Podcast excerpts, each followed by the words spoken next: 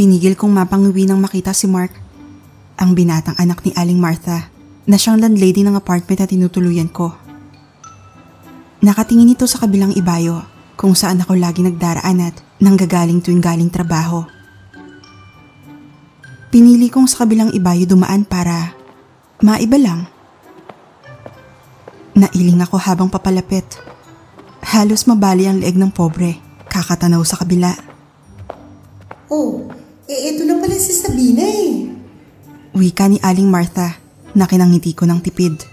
Magandang umaga ho. Magalang kong bati bago kunwari ay naghikab at lalagpas sana agad sa dining area ng karinderyang madaraanan bago makapasok sa pinaka-compound. Sabina, pinagtirahan kita ng pansit. Habol ni Mark na nagkukumag lumabas ng tindahan slash karinderya. Kinuha sa maliit na showcase ng mga ulam ang maliit na platito ng pansit. May katabi pang kalamansi. Dalawang piraso. Napalunok ako. Tang ina. Na, kain ka muna. Huwag kang mag-alala. Hindi kita sisingilin. Ibayad na yan ng anak ko. Kindat pa ng konsentidorang nanay. Lihim akong napakagat dila sa ilang beses sa pag-iwas ko. Alam kong darating ang araw na hindi ako makakatakas sa makulit na binata at sa nanay niyang gustong gusto akong maging parte ng kanilang pamilya. Ay. Wala naman sanang problema doon kung gusto ko ang anak niya. Kaso nga ay hindi. May tsura si Mark, ngunit wala akong malisya sa kanya. Hindi ko siya type. Nanlambot ako ng hinatak ni Mark ang isang upuang monoblock. Pinapaupo na ako. Nang niningning ang mata ng nanay niya nang ako ay lumingon sandali. Tila ba, ginuguhit na sa balintatawang hinaharap na di mangyayari. Walang palag, umupo ako. Tumabi si Mark. Inusog niya sa akin ang platito ng pansit. Saglit umalis si Aling Martha sa kinatatayuan at pumasok sa loob ng tindahan. Napabuntong hininga ko nang maamoy ang sabon at hair gel na kumapit sa katawan ni Mark. Bagong paliko. Ngunit di natakpan ng samyo ng dugo nilang guyabano at papaya. Matamis. Masarap sa ilong. Naipagpasalamat kong busog ako. Ilang buwan na mula nang maging kudayin ako. Hindi ko akalain na makakapag-adjust agad ako sa panibagong buhay na ito. Sa mga nasaliksik ko at nalaman, mahirap maging yanggaw. Ngunit sa panig ko ay hindi. Sabina, Tawag ni Mark. Ha? Sagot ko. kain ka na ka ako. Wika niya. Sorry. Medyo busog ako eh. Wika ko pa habang inuusog palayo sa akin ang platito. Naku eh, sayang naman. Eh kanina pa yan hinanda ng anak ko. Pangungonsensya ni Aling Martha habang nilalapag sa aking harapan ang isang tasa ng umuusok na kape. Konti lang yan, Sabina. Aniya pa. Akmang kukuhain na niya ang kalamansi at ipapatak sa panset nang hawakan ko ang kanyang braso. Litong napatingin ang lalaki sa akin. Namimilog ang mga mata. Bago tinuon sa kamay kong nakahawak sa kanyang braso. Muli, tinigil kong mangawi. Bagay na bagay. Impit na wika ni Aling Martha. Sinabi kong hindi ako mahilig sa maasim bago nagmamadaling kinain na ang pansit. Gusto ko nang pumasok sa aking kwarto at mapag-isa. Napagod ako kagabi sa pangangaso. Nilago ko ng isang beses ang kape bago maingat na ipinatong sa platitong walang laman. Napatingin sa mag-ina na napangangalang. Tumayo ako sa pagkakaupo at magalang na nagpaalam. Sinabi kong pagod na pagod talaga ako na naintindihan naman agad nila.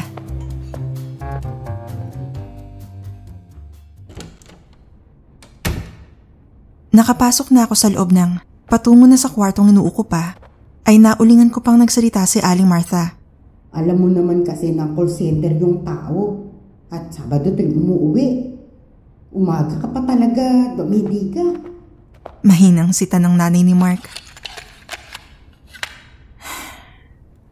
Napabuntong hininga ko. Ang totoo, wala naman akong trabaho. Ang mga gabi na wala ako sa inupahang silid ay ginugugol ko sa pangangaso o di naman kaya ay nagiikot sa buong boundary ng lugar na kinatatayuan ko. At minsan, nagkikita kami ni Shena. Ang bago kong kaibigan na lahing puros. Nagpalit ako ng damit. Sinuot ang may kahabaan na kamisong puti bago humilata sa kama. Hinagilap ko ang cellphone na 6600. Bagong bili ko. Bumaba ako ng Bagyo, isang buwan matapos ako maging kudayon. Inasikaso muna ang punto ni ina at inupdate ang lahat ng mga papel na maaari kong gamitin sa pagpunta kung saan saan. Gusto ko magsimula ng bagong buhay. Ayokong sa Baguio iyon simulan. Tumipa ako na maiksing mensahe para kay Shena. Na agad naman niyang sinagot. Napangiti ako nang sinabi niyang, dalawang linggo mula ngayon, may nakikita siyang bagong tahanan na lilipatan ko. Sumakto sa iniisip ko. Napupundi na ako sa mag-ina. Sa dalawang buwan na nilagi ko rito, walang ginawa si Mark kundi manuyo. Mabait naman ang mag-ina kaso, ang pagiging kuryoso sa akin ni Mark ang maaaring magbigay ng lamat sa iniingatan kong katauhan. Matanong kasi sila mag-ina at nahihirapan ako mayat maya ay humabi ng kasinungalingan. Nalipat ang mata ko sa mensahe ni Ara sa akin. Ilan linggo na rin mula nang nagbigay siya ng text. Di na nasundan. Kahit sa text, tipid siyang magsalita.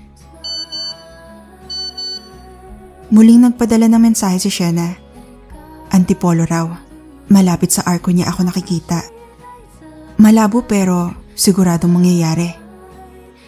Nakakatuwa ang kakayahan na kayang gawin ng puros. Kaya nilang sumilip sa hinaharap kahit saglit. Minsan, naiisip ko may bolang kristal siyang hawak at sinisilip niya kami roon. Napangiti ako nang maalala ang araw na makilala si Shena. Isang may kalakihang bahay ang aking minamanmanan noon. Walang katulong o katiwala akong napapansin. Ang sabi, marami raw sa lapiroon at bawal na gamot at ilang babaeng ginagamit ng sapilitan. Rinig ko ang mga mumunting hikbi at anasan ng mga babaeng alam kong dinodroga kaya ganun na lang mga tunog na pinapakawalan. Ang problema, wala akong maabutan na maaaring makausap. Lagi may malalaking sasakyan ang paroon at parito. Walang tao naman ako natitsyempohan pag ako'y nagmamasid.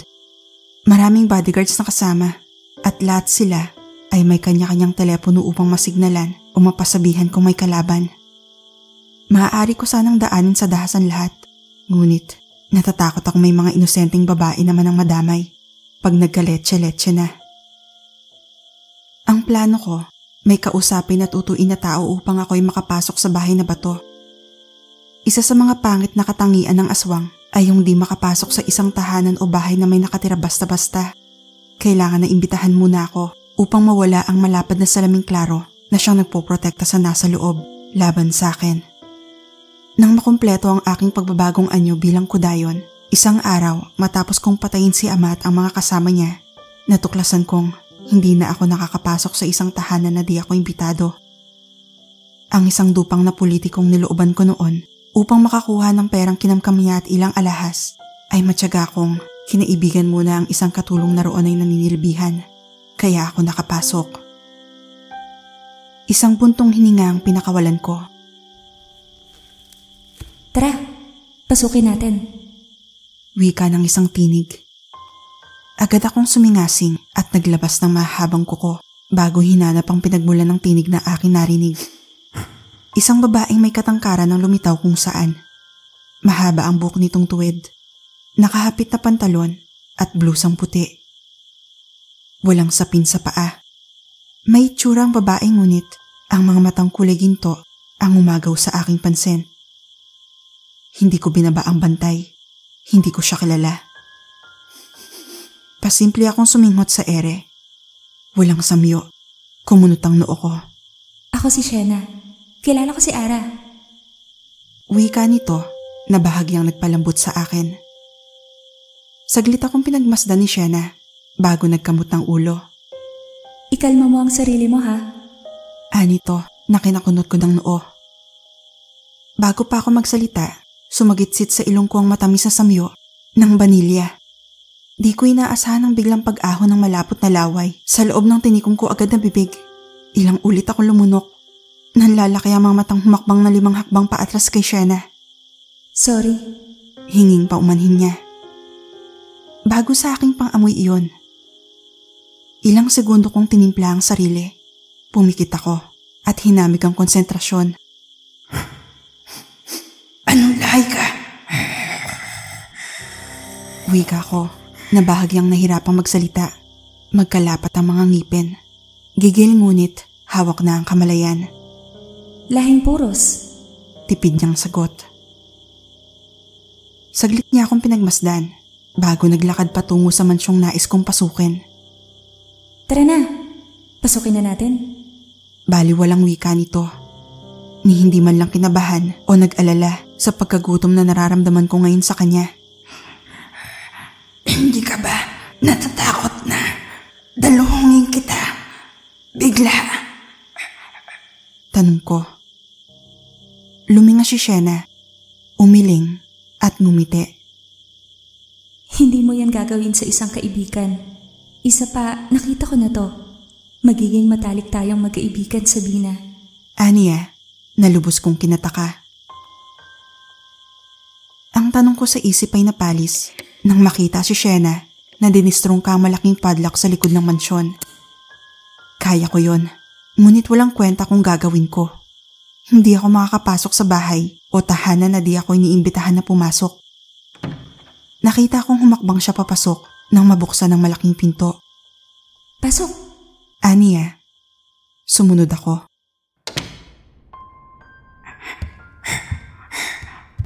Nakarating ka na? Tanong ko. Umiling siya habang sinisipat ang kabuuan ng kusina na aming napuntahan. Isa sa mga natatangi kong kakayahan. Kaya kong pumasok sa lahat ng teritoryo o tahanan. Paliwanag niya. Tumangutango ako.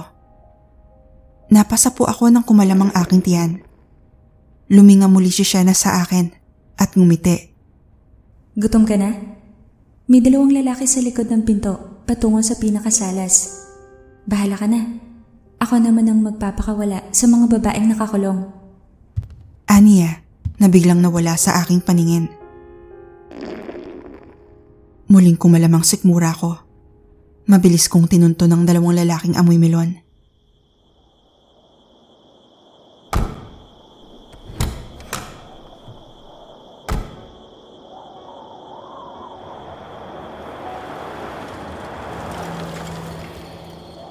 Hinatid namin ng tanaw ang huling taxi na papalayo, sakay ang huling babaeng minor de edad na aming nasagip sa mansyon na iyon.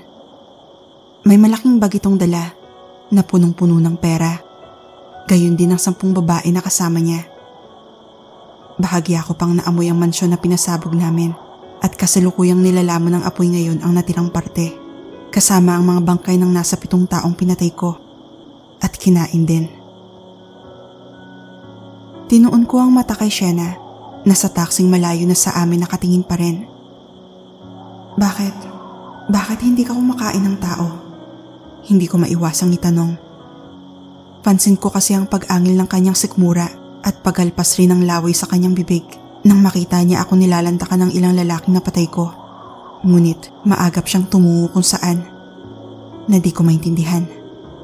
Aswang din naman siya, di ba? Bahagyang napayo ko si Shena. Tila pinili muna ang mga salita bago nagwika. Walang matuwid na aswang. Kung meron man, tingin ko, bilang lang sa kamay. Hindi sa nagpapakamatuwid ako pero hindi ko kasi maatim na ilaman sa tiyan ang tao. Sapagkat naaalala ko si nanay. Paliwanag nito. Paano ang diskarte mo niyan? Tanong ko pa. Mga hayop, Tipid niyang sagot. Napaisip ako. Mula nang maging kudayin ako, hindi pa ako nakakatikim ng hayop. Puro tao lahat. Pero pili naman. Walang inosente. Hindi man lubos matugunan ng gutom, sapat na para malamanan yung tiyan. Aaminin kong naroon pa rin yung pakiramdam na tila laging may kulang. Oo, hindi ako nasisiyan sa mga kinakain ko pero at least hindi na kumakalam yung sikmura ko.